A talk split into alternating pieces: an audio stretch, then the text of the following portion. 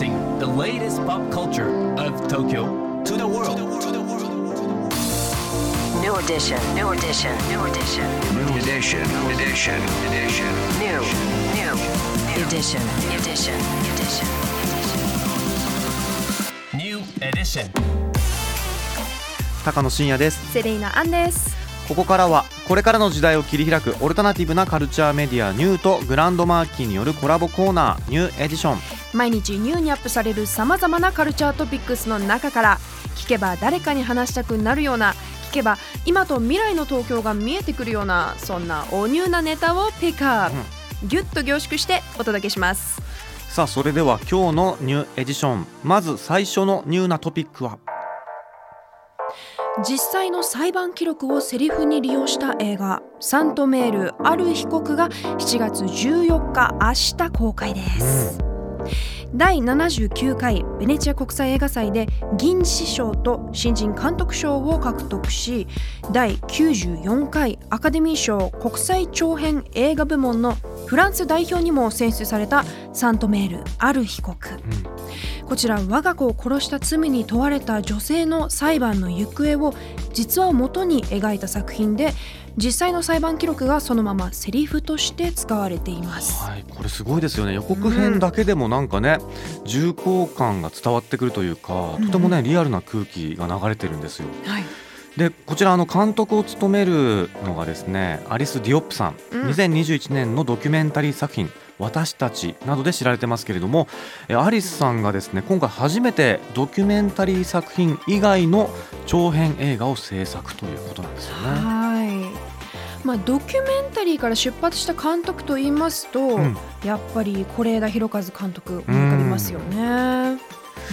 ね、やっぱなんかその是枝さんもね演出が毎回話題になってるので、うんうん。そのね、アリス・ディオップさんがねどういう演出でどういう構成でっていうところはね気になるところなんですけれども、うん。えーアリス・ディオップ監督が初日に合わせて来日されるそうではい、上映と一緒にトークも行うらしいんですよ。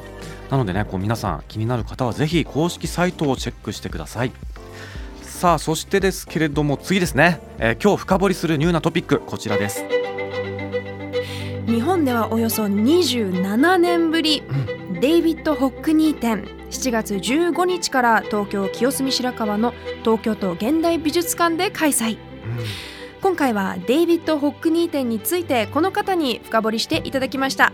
グランドマーキーをお聞きの皆さん、高野さん、セレイナさん、まだまだこんにちは。アーティストで文筆もやってます、中島春也です。デイビッド・ホックニーは1937年、えーイギリス生まれの画家です。だから今、86歳の巨匠ですね。で2017年には生誕80年を記念した回顧展がロンドンのテートブリテンとかパリのポンピドゥセンターを巡回して、えー各会場で50万人近い来場者数を記録してます。ちなみに代表作の一つ、芸術家の肖像画は約103億円で落札されていて、まあジェフ・クーンズっていうアーティストのラビットという作品に次いで、存命作家では世界第2位の価格になってます。まああの、現在世界で最も人気のあるアーティストの一人と言っていいと思います。そんな彼の真骨頂はね、やっぱり絵画、ペインティングです。で特に具象画なんですね。これすごいことで、えーホックニーがデビューした1960年代、アートの世界で絵画といえば抽象画が全盛だったわけですよ。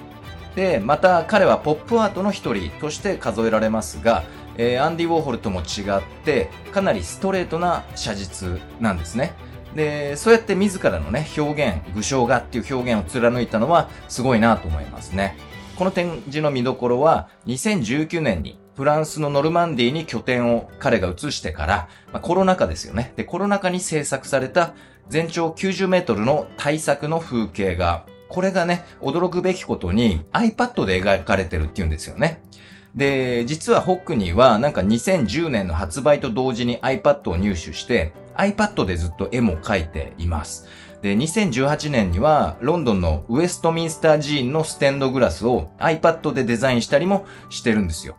で、もともと昔からね、あの画材としても当時新しかったアクリル絵の具を用いたり、新しいツールに対して偏見がないっていうか、まあ柔軟な人なんです。で、巨匠になってなお、まあ自由にね、iPad で絵を描いてるっていうのはシンプルにすごいと思いますし、まあそれで描かれた大作っていうのを、えー見てみたいなと思ってます。えーまあ日本ではね、27年ぶりとなる大規模な個展っていうことで、まあ僕もあのアート見始めてからホックニーの大規模な個展って見たことがないですし、えーそれくらい貴重な機会でね、僕も見るのが楽しみです。ということで、えー今回はデイビッド・ホックニー展を紹介しました。ぜひチェックしてみてください。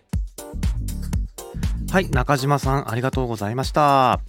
デイビッド・ホックニーさんの作風って、うん。ねなんかちょっとつるっとしたテクスチャーではい。でカラーリングがすごい素敵なんですよね。うん。カラフルでポップさがあってうん。なんか爽やかな空気感があるのにどこかちょっと寂しさがあるというか。はいかります？この感じ。わかる。わびさび？みたいなものをね。もうなんかだからまあ海外風のわびさびですから、これウエスタンわびさびでどうでしょうかあいやいいですね。い